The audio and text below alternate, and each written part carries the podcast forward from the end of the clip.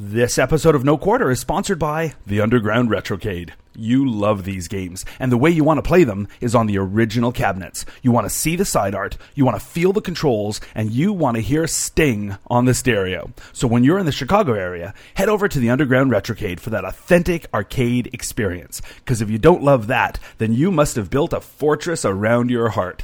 Just like the game Rampart, the Underground Retrocade, 121 West Main Street, West Dundee, Illinois.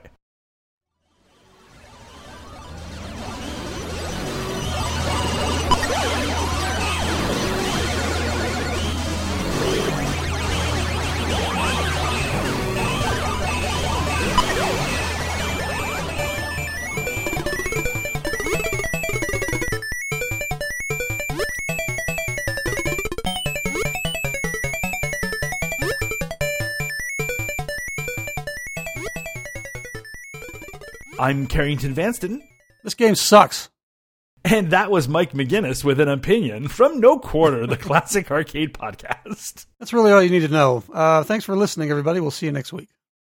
Maybe that's why you played the wrong game last week because you knew in advance how much you would dislike this, this right? game. Yeah. Mm, I don't like think this week's game was that bad. I liked it. Yeah, Just yeah. saying. Just saying. Get to the feedback. Well, I'll I'll I'll, com- I'll complain later. There is feedback. We got a few things, even though we're recording this show quite early. Um, Two we're recording early. on Tuesday night, and it's not going to be published until next Sunday. So, because I'm going to be away next weekend um, for work stuff, and so we're Mike is accommodating me, and we're recording early. Thank you, Mike. Well, thank you, Carrington, because we recorded the last show on Saturday, so I only had to play Swimmer for three days, I think, before we. It takes Um, four days to love swimmer. that must be it. Sure. Mhm. that, that that that was the problem. Yeah, you got me have- convinced. Sure. Um, so let's talk feedback. We got some feedback stuff. Uh, Colin wrote in to say thanks for reviewing Strider, one of my favorite old arcade games. Did I say thanks? Sorry, I meant what's wrong with you two? Strider is one of the best action platformers ever. You do not understand its glory. I insist you go back and play it again for another week to learn the error of your ways. And when you do, here are six hidden secrets to make it more fun. Uh, and then he sent us a link over to an article on IGN, which is indeed called Six Hidden Secrets in Strider. So you can learn all about things like um, the fact that supposedly uh, one of the developers was driven to suicide and trying to port the game, and there's a hidden panda and weird talked stuff. about the panda. we talked I'm about pretty- panda. So, I'm but pretty there's more sure things that- you can learn. I'm pretty sure that I said I liked this game. I mean, I didn't, didn't love it, but I did like it. Maybe he just wasn't listening to me. Nobody Colin ever didn't does. listen to your part. so I- I disliked it so much that I also disliked it for you. disliked disliked it enough for both of us. Well, you didn't hate it either. You just kind of were. I think it was probably more that we'd been playing uh, the fight and go right scrolling jumpers, uh, platform jumpers for like three weeks in a row that kind of wore you down. Mm, this is true. This is true. Yeah, I Uh, didn't oh, hate anyway- it. I- I'd say, you know, Well, it you- was- well, I but nah, I wouldn't say I hated it either, but it was a better than average game, Carrington, and that's all there is to it. Can't give you that much. Uh, Colin ends his email by saying, "Keep up the great work. I love the show, except when you trash my favorite games. Then I only like the show, but that's still pretty good." Colin, Sorry, you Colin. I tried to convince him. He just doesn't listen to me. No, neither do you. So this, this is true. So John wrote in as well. We actually got quite a bit of feedback considering it's only two days after we published the last episode. Uh, John wrote in to say, thanks once again for making my Monday morning not only bearable, but fun. I love hearing old dudes talk about old games. But, and isn't there always a big but, I think that some of that old dude bias is shining through in your non-love for Strider. Like you, I remember the day I noticed that my favorite game room had more run to the right and kill all the things games than anything else. It sucked. But home games were coming into their own, and Strider was part of the 16 bit revolution that was led by Sega. To say that Strider, Strider just looked like a Genesis game is to underestimate how cool that was. At the I didn't say that. Carrington did. Yeah. I'm Again, another saying- guy not listening to me. No one's listening to me. It's all me. I edited the show, so it's all me. John Cullen, you guys disappoint me almost as much as Carrington. Almost. But not quite. Um, so John says, I remember the first time I saw the game, and it was running on a home system, which was incredible to see that many colors, scrolling layers, and sprites all in action. Soon after, I remember seeing the cartridge in a store for $79 US, which in Ooh. 1990 would be the equivalent of over $143 yeah. in today's money. It was an 8 mega cartridge, which in today's parlance would make the ROM file just 1 megabyte in size, but 25 years ago, that was a lot of silicon. We take these things for granted now, but back then, this was a minor miracle of consumer electronics. Going back to feedback about feedback, a great part of your show. Don't ever change it. As for mm. bubbles, I like oh, it no. too. a pinball loving stop friend. Reading. Stop, stop, stop reading. pinball loving friend introduced it to me at the time. He thought it was cool, and so did I. I'm thinking that since you guys didn't or you guys don't get pinball, maybe Bubbles doesn't work on you either. My friend is a drummer, and we all know their brains are a little different from the general population. Party on, dudes. John. I thought it was a very See, good email. You see, John, you're, you're hanging out with a bad crowd, and they're influencing you to to like pinball and like bubbles, and it's just it's bad news, man. Turn around now. Bad it's not news. just say no. Seriously, just thanks, say yes. Thanks for, writing, thanks for writing in again. I, I, I, we didn't play the the, cons- the home console version of it. I, I hear it's it's a very um, enriching, a life enriching and life changing experience. So maybe that's how we should play it because Again, the console was better than average, but not outstanding. Yeah, I was never a Genesis guy. Just saying. yeah, and you're just kicking people in the teeth. Bringing it all down.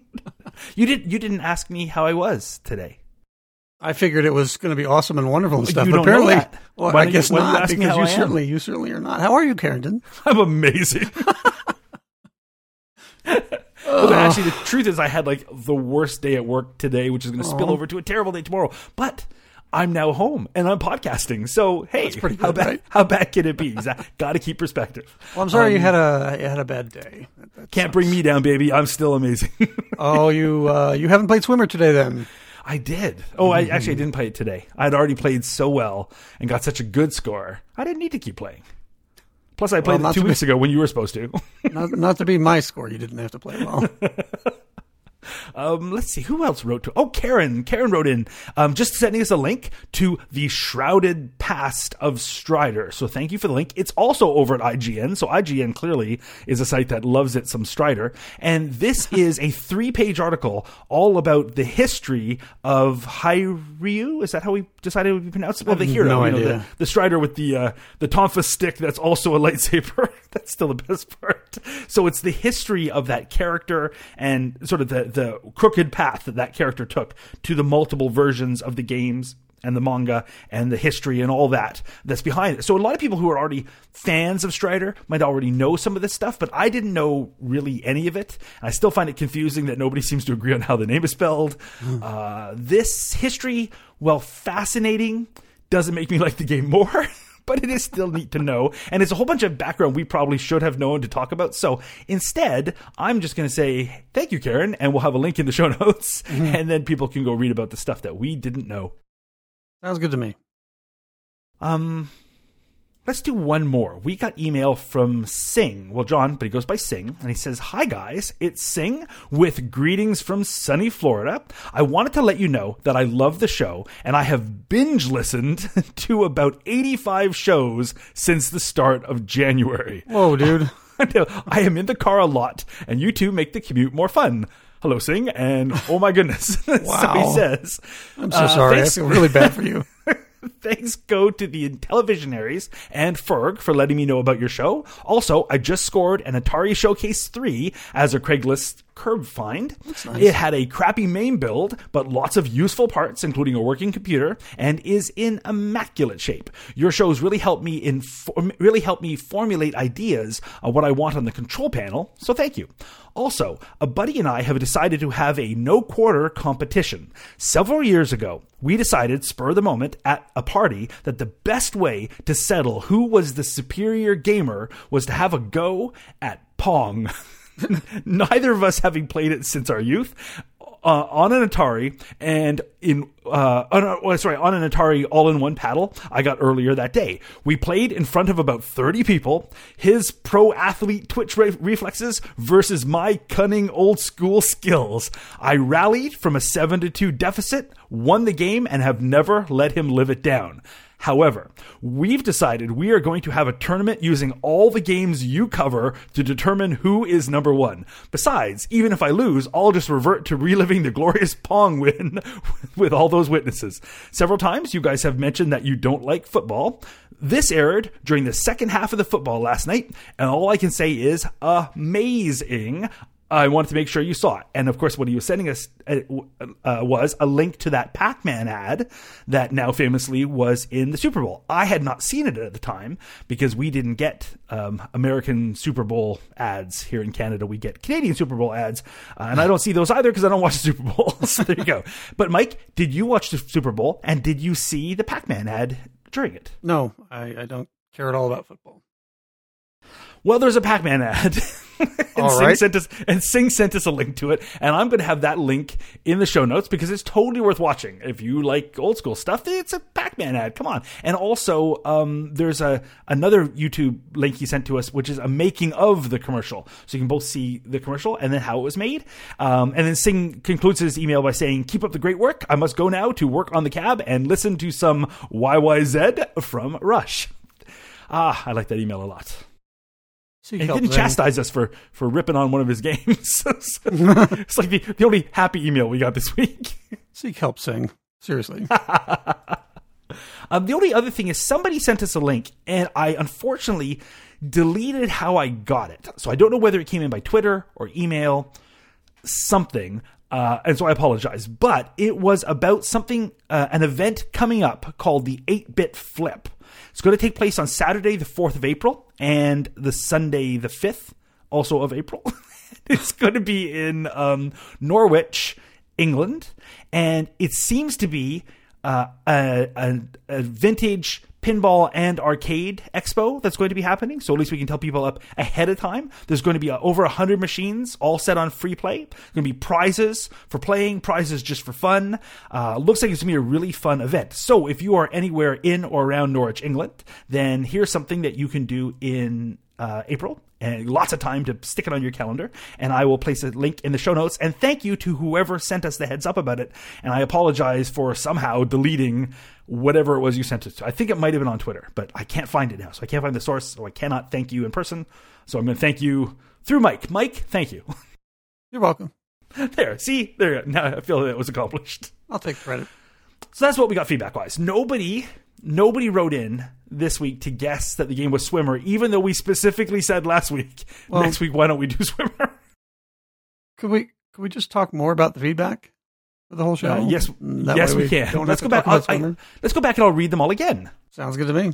So Colin wrote in to say thanks for I'm no, we have to talk about Swimmer. Uh-huh. I I like this game more than you clearly because I think it's a good game. I liked it. The music. Let's just jump right to that.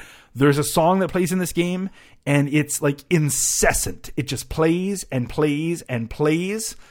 And I eventually just put on headphones because I could and listen to other music. I could not keep. Yeah. But other than that, I think it's a fun old school game. I dug it. Yep, kind of had to kind of had to to drown out the the. It, it, there's this weird sort of high pitched. It's almost a whistle. I think that the the melody that plays through the melody. It, it's part of it, and I think that, that and because it's such a repeating. It's a short little clip of music, and it just repeats and never changes. I mean, you get a little bit of sound effects uh, going on, but it, it's never enough to drown out or change the music, and it, it quickly becomes, you know, makes me want to stab things.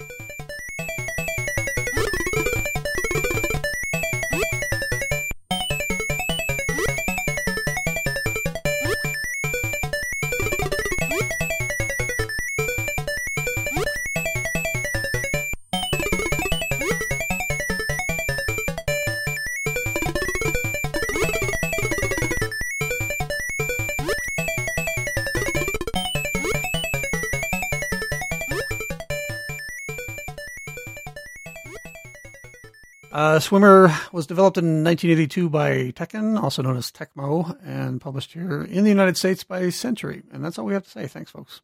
No, now te- te- Tekken. I always want to say Tekken, but it's T E H K A N.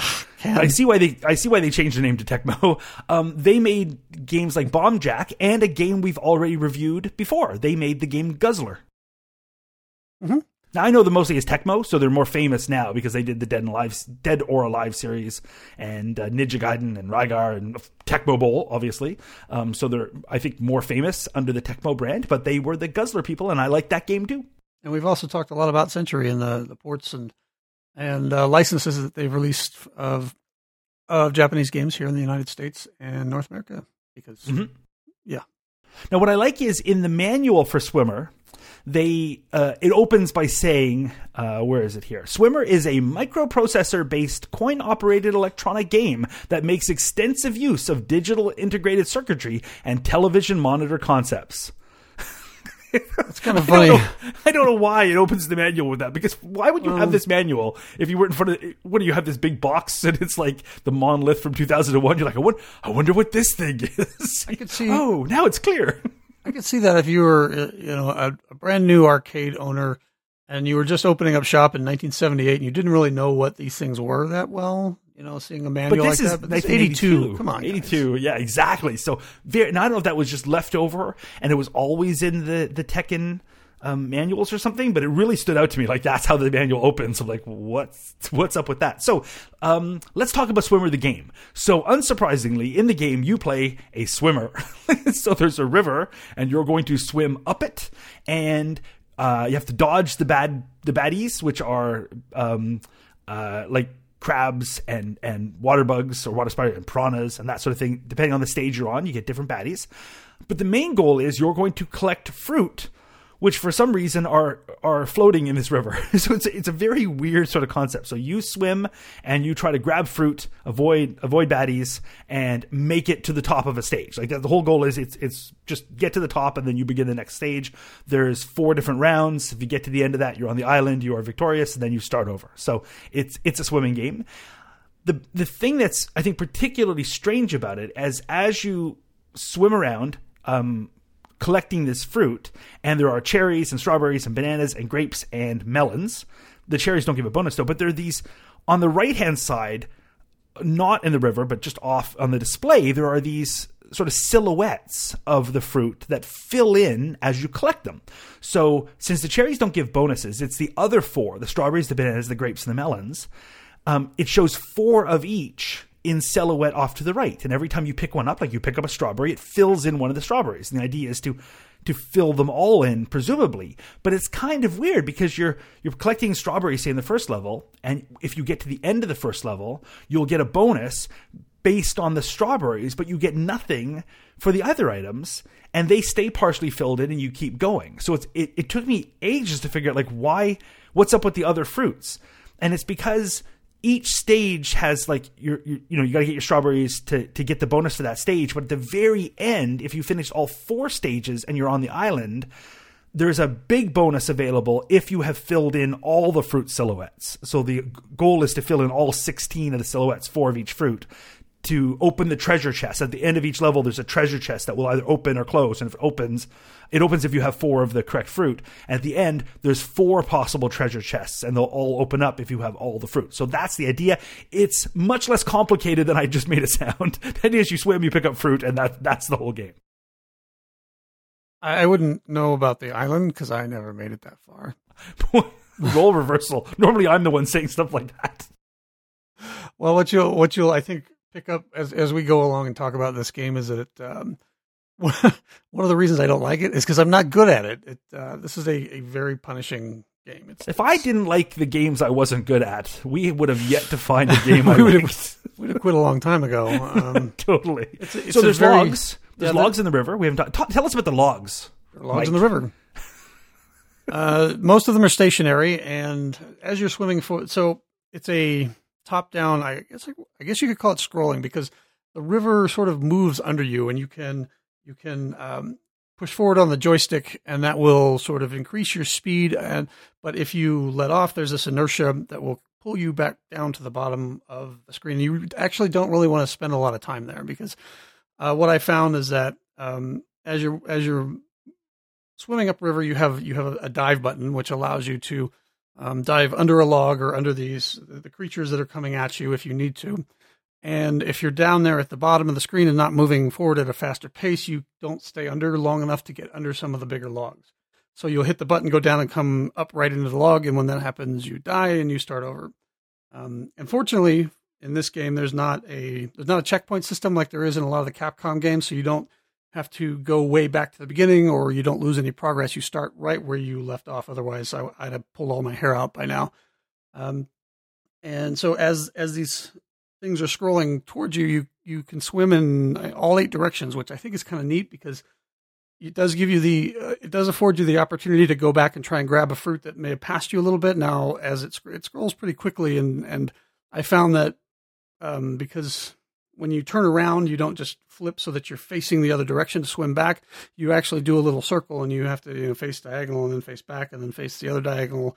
And I always would get caught facing sideways, and my foot would hit the log, and that's how I died more frequently than anything else.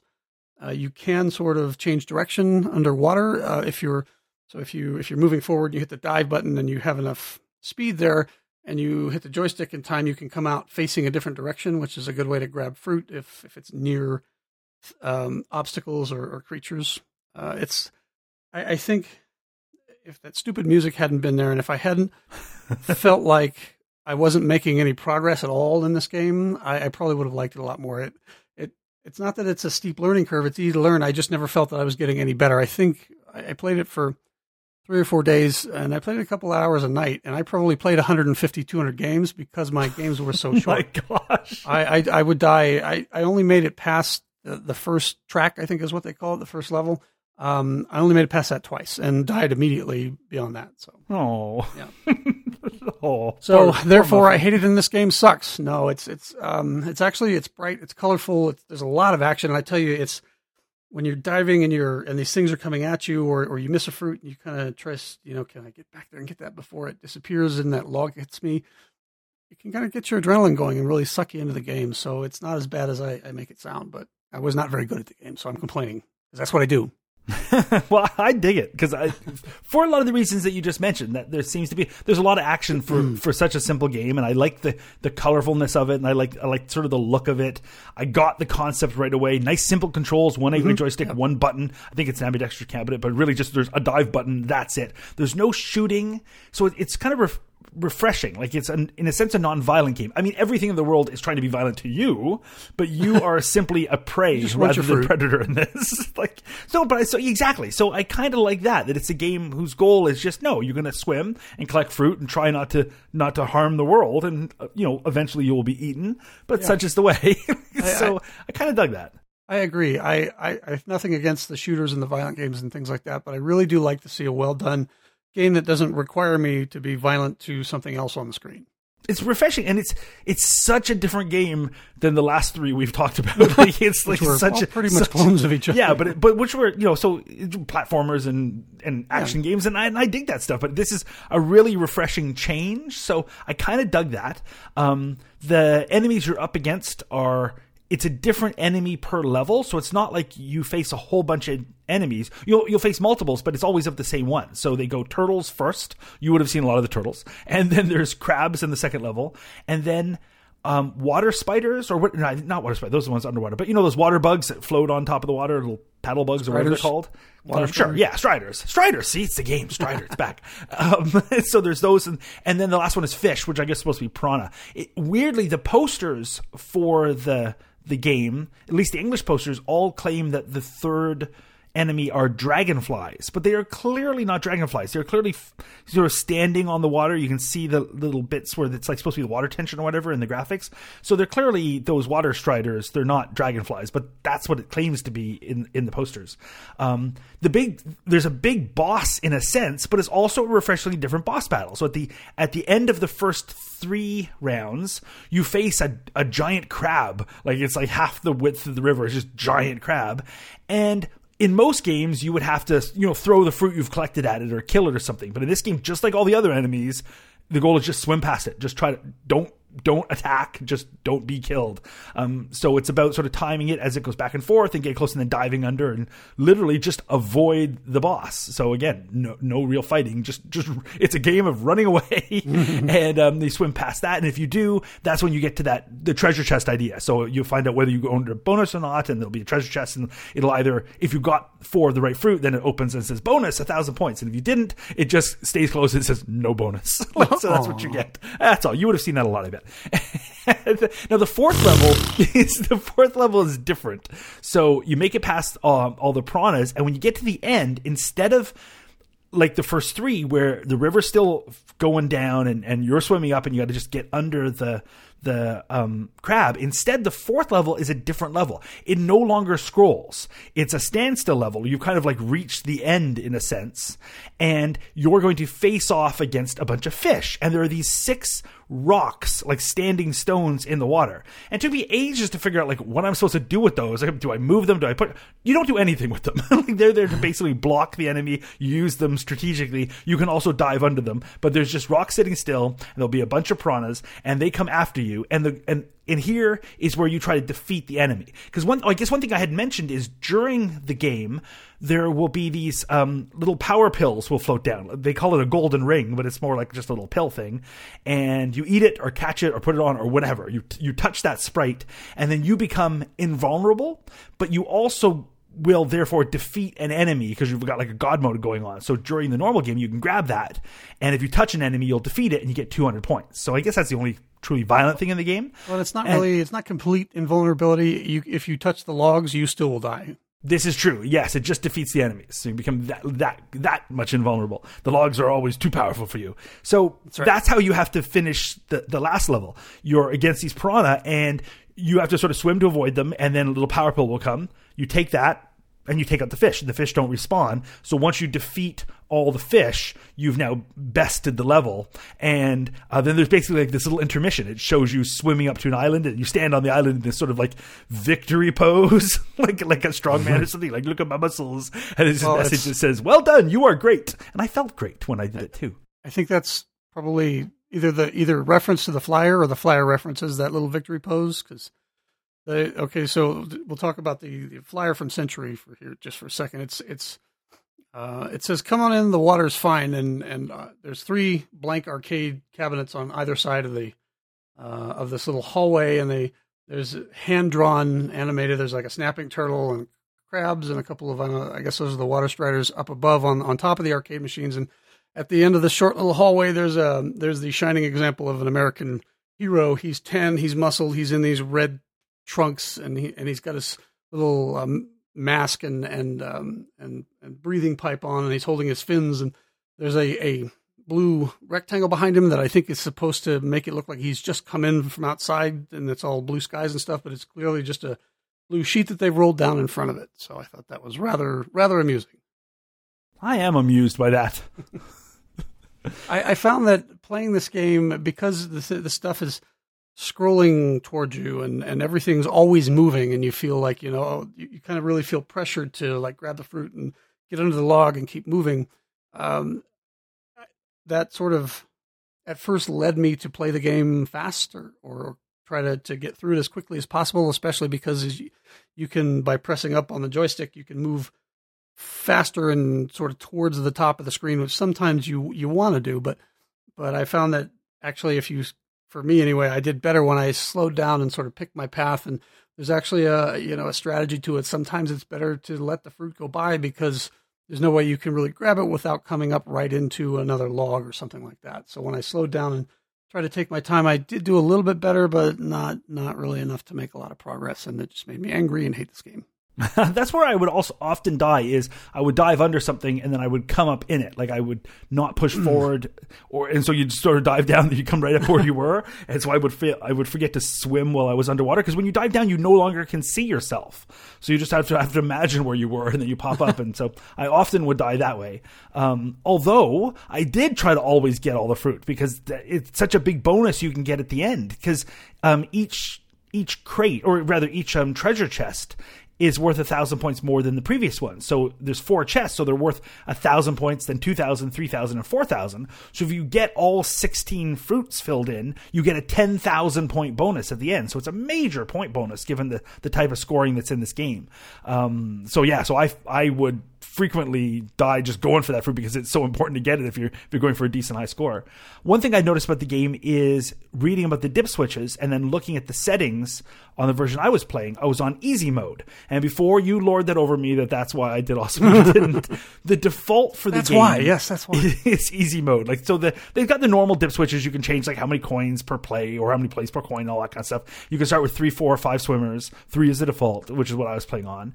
Um, the you get can get bonus swimmers at a settable amount of 10, 20, or thirty thousand points, or no, none at all. And the default is ten thousand. So that's a thing. Like if you get all the fruits and get to the end, you get a ten thousand point bonus and an automatic free player. So it's majorly important to, to get all the fruit, even if you have to one time lose a player getting one, because you'll get that player back at the end anyway. So, uh, and I thought it was kind of weird that it was set on easy difficulty, and it's because each time you get to the island the game starts over and the difficulty ramps up. So there's easy, normal, and hard mode. And by just setting a higher mode, you're just sort of like beginning on the second or third time through. That must and be what how I was playing it. That obviously that's clearly the, the, the sure what was is, going yeah. on.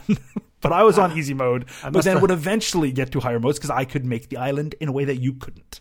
I, I must have, have made the you know found the one copy of the ROM that was already set to hard when I got it. So um, we should talk about points here. We we obviously you, you get different points values for picking up the fruits, um, and I didn't.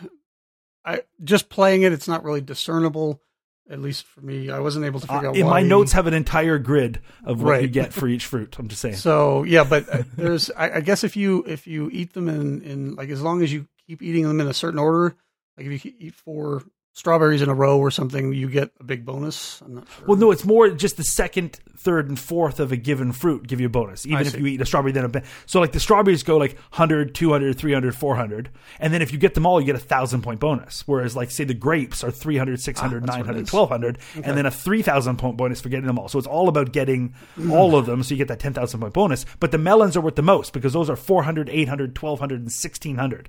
So you always go for the melons. that's that's the, the the the point of this game is swimmers always go for the melons. I wouldn't know. I never got that far. It's also melons. Um, Um, okay, one thing I really like about this game, speaking of what this game is really about, is that uh, the cutting room floor, you know, a site we've talked about a few times Yeah, where there's unused Mhm. graphics. So in this, um, there are some unused graphics discovered by the cutting room floor, of course. There are some vertical logs, so which don't appear. So that would be interesting. I guess maybe they were supposed to come down really quickly or so. There's also an unused palm tree, which I guess was supposed to be on the island, but it's not. it's like so. and on cutting room floor, he says, "What's a tropical island without palm trees? It's swimmer. That's what it is." and um, and there's two blocks of text hidden in the audio CPU. So encoded in the audio CPU, there's the first block lists the developer credits, and the second block is a copyright notice. So it's sort of a way they were hiding some copyright info in case this game got ripped off. They'd be able to prove it, and, and the cutting room floor dug it up. But my favorite thing is the way cutting room floor describes the game. Because remember how I said in the manual it describes it that weird way that it is a, a microprocessor based coin operated electronic Right. game that uses the so much better description I think from the cutting room floor. It says. Swimmer completely redefines the guy endlessly swimming upstream past giant logs and killer crabs genre. like, so there you go. It's a genre and it's completely redefined by Swimmer. That's an awesome site. I like it. We will link to it again. Okay, so let's talk about the tech stuff for a little bit here. Um, you said, as you said, it was a microprocessor control game, which means it had a, a Zilog Z80 at 3.072 megahertz for the main CPU. The sound CPU is also a Zilog Z80, clocked at 2 megahertz, and it had a couple of General Instrument AY8910s uh, for the sound chips. It's a, a two player alternating, eight way joystick, and one button for dive. And that's really all there is to it for the tech. What about the cabinet, Carrington? So colorful it will melt your brain. Mm, yeah. it is Saw those pictures. Whoa. real. And the first picture I saw of it, I thought, well, this must be like a retrofit one or something. This can't be how it came. Oh no, this is how it came. So it's a typical Centuri shape. So it's angular, the cutouts on the side of the monitor, slightly lean back monitor. Uh, in fact, I looked it up, and this is known as the Centuri Type A cabinet, and the control panel is known as the Centuri Type B control panel. So collectors will know what that means in a way that I didn't. Uh, Uh, but basically, it's the same shape and same control panel kind of used by Guzzler and Time Pilot and Vanguard and Phoenix and a whole bunch of games. So this is, you know, very standard Centuri stuff. What separates this cabinet, I think, is just the colorfulness of it. It has tons of art.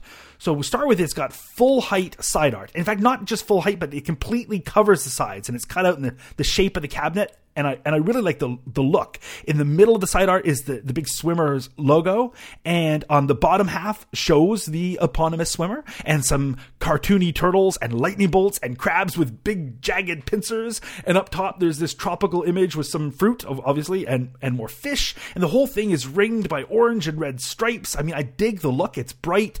It's uh, it's energetic. Uh, it would make the game really stand out in an arcade or in a collection.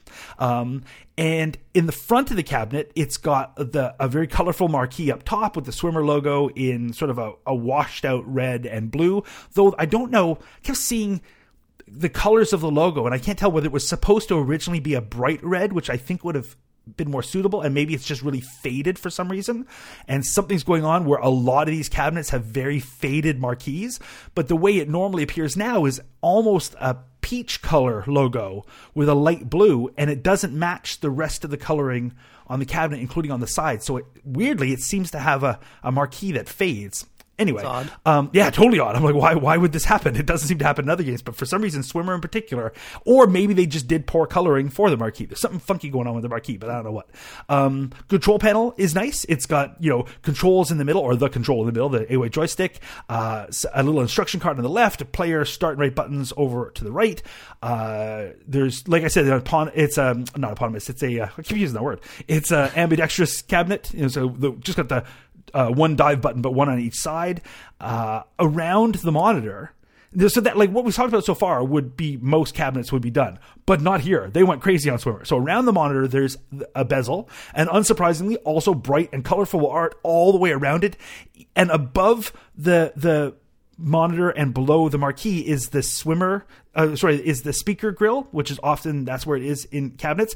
They put art on the speaker grill. Like it's like what? So i'm like no one puts art on the speaker grill. Nope they they they made it all bright and colorful and so cool. It has um down below uh where the the kick plate area is and the coin art got art there. And it's all really colorful. It's got over over the faceplate like basically um on on the inside of the cabinet. Like you're standing at the control panel, you're looking at the monitor, it's in front of you, and there's the little kind of walls that, that are on either side of the, the monitor.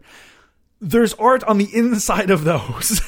so I'm like, really? Yep. Basically, if there was a space on this thing, except on the very top of it where no one see, for all I know, maybe there's art there. I don't know. But there's art everywhere. It's bright. It's colorful. It's one of the most vibrant cabinets of any game we've ever discussed. And whether or not the game is a total winner. The cabinet is great. I mean, somebody really put a lot of effort in to make it beautiful. I think it suits the feeling of the game. I give it a total A plus. I think it's a gorgeous cabinet. So really, really nice. Price wise, there are lots of discussions online about people who have picked it up for like a hundred bucks working cabinet. So generally very cheap. But in general, prices for Centuri cabs, like a lot of others, are like on the rise, and it seems to go 200 to 350. In some places I've seen from individuals, twice that from shops. There was a cocktail cabinet that's a generic cocktail cabinet that has barely any art. It's a real letdown compared to the, the, the full size cab. Um, some interesting things is there's a photo on century.net of a swimmer cocktail cabinet that was found still sealed up in the original shipping box and never opened.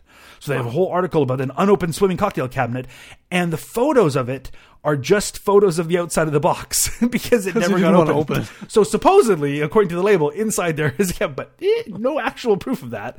Um, if you're interested in the game but not the cabinet, which seems honestly the reverse of what it should be, but the PC, the PCB is currently available at quarter quarterarcade.com for just hundred bucks. So you can get a guaranteed working PCB for this for hundred dollars.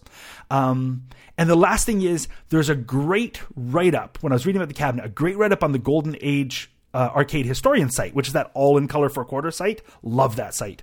Uh, back in August, he did a write up about some annual financial reports from Allied Leisure and Centuri. And it's really interesting. He got them from the public library of all places. And one neat thing is the financial reports have details about the release dates and sales numbers for some games, including Swimmer. So he ha- he does the math and some guesswork, and he figures oh, cool. out the Swimmer probably sold 877 units for a total 1.49 million dollars, which is an average of 1700 per cabinet. And then you can find a whole bunch of other things about like from both Allied and Centuri like numbers of cabinets sold and in what year and, and all the pricing and, the, and and sort of how things go up and then how they go down. Fascinating stuff. I never read anything like this before. So we'll have a link to that in the show notes. So if you're interested in that kind of detail from back in the day, this is the first time I've ever read anybody looking into it. And he did a great job. And and what a smart idea to go and find these in the library and then do a report on them. So really good site, really good report. And we'll have a link to that in the show notes. So there you go. Well, well, maybe they only sold 876 and one box full of bricks that nobody's opened, so we don't know. Could be. you know, in back back then, especially 82, 83, uh, arcades, you know, the, the floor space in arcades tended to be at a premium. The, the operators would shove as many cabinets as they could into what little space they had just to generate quarters and stuff. And so, as awesome as that cabinet is, it's kind of a shame to to sort of think and realize that – most of those were probably just shoved in next to other cabinets and nobody ever really saw the side art. Mm-hmm. Even today, when you go to most arcades, you can't see the side art because they're all beside each other. I like at the Underground Retrocade they have that one line mm-hmm. that are on an angle, so you can, and it really shows off the cabinet. So, if, and and that's totally what I would do if I had a bunch, put them on the angle because I love the side art. I love cabinets that have that, and and I and I, I treasure that part of them. I like the the industrial design, and I like I like arcade cabinets just as a thing. Like I enjoy the games and the gameplay, but I also love the aesthetics of the cabinet, the cabinet itself, just as a physical object, just as an art object. I really like them and appreciate them. So I want to see the side art and feel the controls. Sure. Sorry, I'm going to drop into the ad read. well, and and you know, they, they, we've talked about it before. The the cabinet does affect the gameplay and, and how it's different from playing at home uh, on uh, with MAME. MAME is great, but you know when you're when you're seeing it on your ultra sharp flat screen um, um, LCD monitor, it's it's a different experience. And you know we talked about like the the way the speakers are mounted into the into this, these wood grain uh, cabinets affected how it how the game sounded and gave you sort of a rich deep bass sound, and that's why Donkey Kong on MAME sounds like garbage because because that's the actual sound being that, that's lives in lives in the circuits before you know when is generated and when it comes out through those speakers. It's a wonderful crisp sound and, and draws you in. And when you're playing it on MAME at home it just doesn't sound very good. So I liked it better when Donkey Kong and MAME used to use the samples instead. It sounded oh, better yeah. before they corrected yeah. it. And some people actually go back and, and they will go and get a um, you know get an old copy of MAME and just that one or two ROMs just the one or two ROMs that they need because the original ones had um, simulated sound um, which when you play at home sounds a lot better. Um, mm-hmm. The game was created by Nishizawa and Ishizuka, who I guess are a, a well known team of developers in Japan. They later became the core of a company called Westone, and they were the developers of the Wonder Boy slash Monster World saga, which I guess is a big deal. That's so funny. I was just going to say, and they are better known as Bub and Bob from Buffalo, but we went a different way with that. Okay. well, and since we're talking about uh, that sort of trivia, the, the turtles, crabs, and water bugs all end up showing up in Mario Brothers, the, the, arcade version of Mario Brothers, uh, the next year. Oh, interesting. Yeah, Mario Brothers would have been the next year. Huh. Though I don't know if they're really copying these ones in particular. But this sort of enemy shows up. I doubt Swimmer was really that influential. well, this is just from the MAME info file that I'm reading. Uh, the game doesn't look like it was ever ported to anything. It did show up in uh, on the Microsoft Xbox in 2005 as part of the Tecmo Classic Arcade, but I think that was actual emulation rather than rather than a port, or they wrote the code to make it look like the original, not not a um, not a remake or a sequel or anything like that. So, oh, but did you read the reviews? I did not. Oh, let me read you one of the reviews because uh, it was yeah, it was two, 2005. It was released on that, like you say, the it was the Tecmo Classic Arcade Collection. Uh, so I read some reviews of it because I tried to because you're right, it was ported to nothing but this. It seems so. Um, here, for instance, is what Eurogamer had to say about it when it was released in 2005, it, particularly the swimmer part of the game. Next on the menu, we're treated to the bizarre swimmer. Seeing as it's 1982, it's hardly surprising that the animations are awful, the color scheme as garish as you can get, and the gameplay as repetitive as you can imagine. Oh, oh and the warbling little ditty is terrifyingly annoying to boot. One star out of five. so I really don't think they liked any of it, but they were no. the reviews of the Tecmo Classic Arcade would generally point out, like they would say, this whole collection is terrible. But I want to particularly point out how bad Swimmer is. Like it was panned. Like they would retroactively. This is now you know 20 years later. This thing comes out, and they want. I want to take this time to restate how much I don't like Swimmer. Wow. Boy, the reviews were harsh uh, in general, but particularly harsh on Swimmer, which I found very funny and unfair. So this was a, a standout of bad in a pile of bad. totally. Now, in the game, uh, three more things we should talk about. I want to talk about the meter that fills up at the side. I want to talk about diving, and I want to talk about the, the chance to win a free game after you die that never worked for me. Never worked for me either. Okay, 150 so let's get, tries. I want to go in this order. Okay, so we haven't mentioned that on the right hand side there's a meter that fills up, and I like that mechanic in the game because you're swimming up a river, and if it was just nothing to show you your progress. So it would feel indeterminate. Like it was like, where am I? How long is this going? And I like the fact that in a game like this, it has this little sort of meter that's showing you here's your progress along this river. And it fills up and we get to the end, you're at the end of the level and then it'll start again. I think that's really good. It's a little detail, but I really like it. So I think that adds a lot to the game. I wanted to point it out. Diving, however, there's that lag after you press the button before you you dive down. That killed me so often. Mm-hmm, and I and too. I and I tried to give it the benefit of the doubt that what's going on here is just like you press dive, so he's got to take a big breath and then go under. I really just think it's crappily programmed and it should be instantaneous and it really makes the game a lot harder than it needs to be by having that weird lag which i think was consistent but it's enough of a lag that you know because you only you dive under these logs you kind of have to time it. You can't just dive under and stay under as long as you want. You're diving under and swimming forward so you really have to time it.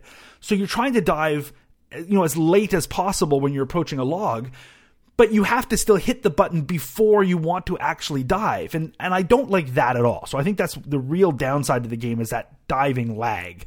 That bugged me. Hear that swimmer? You bugged me. That's why my review in 2005. So but um, but there, then there's that thing at the end, which again is something I really like. So you die eventually. the swimmer, all swimmers must mm. eventually die, nibbled to death by an okapi or whatever. And then you get this thing on screen that says chance for extra. And it shows a two digit number on the left and a rapidly changing two digit number on the right. And it took me ages to realize the two digit number on the left are the last two digits of your score. So it's sort of like you're going to play a slot machine game with your score and then you press the dive button to stop the changing number. And if the two sets of numbers match, then presumably you get an extra life. But like you, Mike, I lost every time. Eventually, I started thinking it's totally rigged because it should be one out of ten times I get the score. But no, no, I no, I did not. Um, I always lost. Alas, because the score can be any multiple of ten. Yep. So really there can be two numbers, both of which end in zero. So it should be a one in ten chance of getting. But I played far more than ten times, and I never won. So something's up. Yeah, you you would think out of 150 games I would have hit at least once, and I didn't. totally so, cheating, so, cheating. Yeah, no, and but that's the thing is I don't know whether that means you get a full free new game, like you put in a quarter or and you got bonus. a whole free play, or just one extra swimmer. I don't know because I, I kept playing. I kept thinking, well, eventually I'll find this out, and I don't know, and it wasn't mentioned in the manual. So somebody else probably knows this. I'm sure they'll write in to can, tell us how stupid we are for not figuring this out. for not, or that maybe there's a thing like you can press like at a certain time to win or something to game the system, but I don't know. Yeah, um, I, I, can definitely see the appeal of this game. It was very. I had a hard time and it was frustrating, and, and that that music drove me over the edge. Um, I don't know that I will play the game again just because of the music. You know, requiring me to find a, a, pair of headphones and my favorite, you know, arcade ambient sound or something to, to drown it out. But uh, it's a tough game, uh, and and it punishes you. It's it's you know if you if you get even close to those logs, sometimes it felt like I wasn't even close and, and it would kill me. But so I don't. I'm sure that was just my frustration expressing itself. So the game itself looks like it's probably pretty good. I'm just not good at it. I dug it. I love the cabinet. I really enjoy the game. I don't like the sound the music is annoying and I don't like the lag on the, the dive button, but everything else is a winner for me. I, I really enjoyed the game. And there's not much other sound going on. I mean, there's a few like water splashing sounds as you swim by certain monsters and stuff, but other than that, it's mostly just that stupid music on repeat. Yep. Oh, and it's not it's not a like Mappy can have music on repeat and you never get bored of it. This one grated on me within game two. Well, I was like, oh no, this is not going to hold up well at all. I, I would not say that this was this was uh, boring or something that bored me at all. The music felt like not send me to bored of it. It sent me to to anger and rage and violence and smashy screens and that sort of thing. So, how badly did I lose? Smashy Carrington? screen time. How badly did I lose? Well, I I expect very badly because I made it well past the crap and you oh, never dear. got there. So, um, yeah. So my best score the the the day or the best score of uh, two weeks ago rather was 40, 42,650, 42650, which is a, a, pretty good score, I think. For the longest time, the world record was like 92,000 and something. Mm-hmm. It's not anymore. Um, but still, I was getting like halfway, almost halfway to the world record. So I felt really good about my score. so go me. 42,650. Who would have thought swimmer's my game? Uh, the, what about you, Mike? The, the, world record was that low because nobody wants to play this game. Um, I, uh, 150 150 Carrington. I got past the crab. I thought you were saying your twice. score was 150. well, pretty close. I got past the, the crab at the end of, of the, the first track twice. Two times. Twice. Well done. Uh, uh, so, all right. So, what are we playing next weekend? Well, no. What's your score? oh, I didn't say. Uh, 8070. 8070. I won and you lost. Think we should just focus on that. been a while. You've been wiping uh, the floor with me week after week. So go Carrington. We should talk yeah. about the high score though. It's interesting stuff has happened with this high no interesting stuff has happened with the world record high score, which I do not have. like, so mm-hmm. um, when I was reading, trying to find who had the world record, I found a uh, an article from April 23rd of 2010, so very recently, about Steve Wagner setting a new world record on swimmer. So I'll have a link. So over on Twin Galaxies, I will link to that in the show notes. Now this ends up not being the standing world record, but it was really interesting because I saw this first and I thought, oh, excellent. And it says, um, congrats goes out to Steve Wagner for setting a new world record on the Arcade Classic Swimmer. Hear that, Mike? Classic swimmer.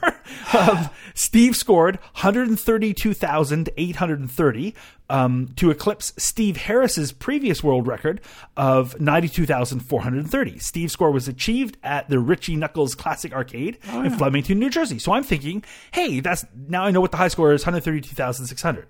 But that's not the current high score because a new high score was set since then. So then it turns out in so the previous score had been been held for quite a while, and then Steve Wagner comes in in uh, April of 2010, sets a new world record. Excellent.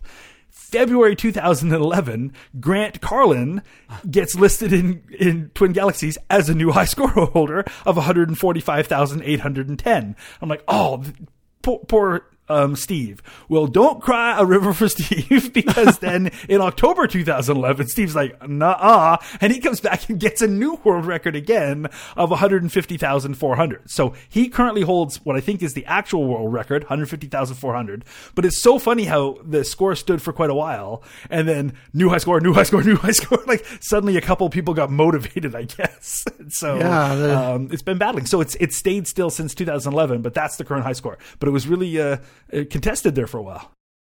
Yeah, once once the uh, once the competition heats up, especially if you got guys who are um, players who are good at at uh, at arcade games or, or a certain game, it can it can get really interesting.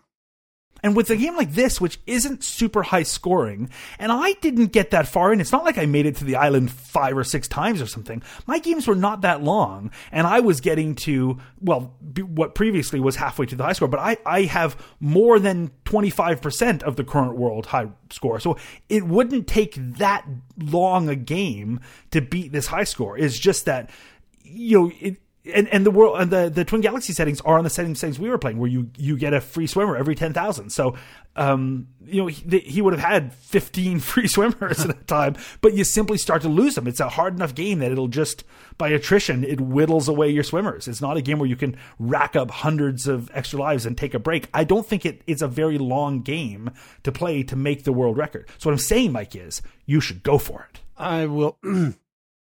I will not be doing that, Carrington. Oh, that's disappointing. Maybe you can go for a world record on next week's game. That was a smooth segue, baby. That was a smooth segue. Man, you are good. you'd be you'd be even better if you didn't mention it. no way. My mentioning has an excellent sound to it. And what would next week's game Carrington's sound dulcet like? tones, ladies and gentlemen. Here's what we're playing next week.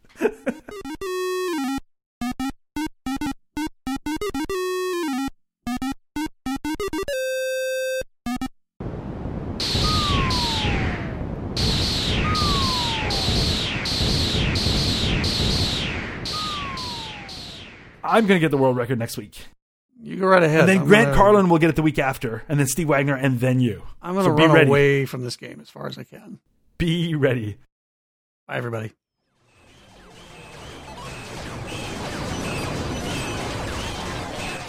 You've been listening to No Quarter, the classic arcade podcast. Feedback can be sent by email to no quarter at monsterfeet.com, or you can find us on Facebook as No Quarter Podcast, and on Twitter, we are at No Quarter Show. You can also find us on both the Throwback Network and the Real Retro Junkies Network. All of these links, plus the show notes, are available at monsterfeet.com. And like all Monster Feet podcasts, the original material in this episode has been released to the public domain.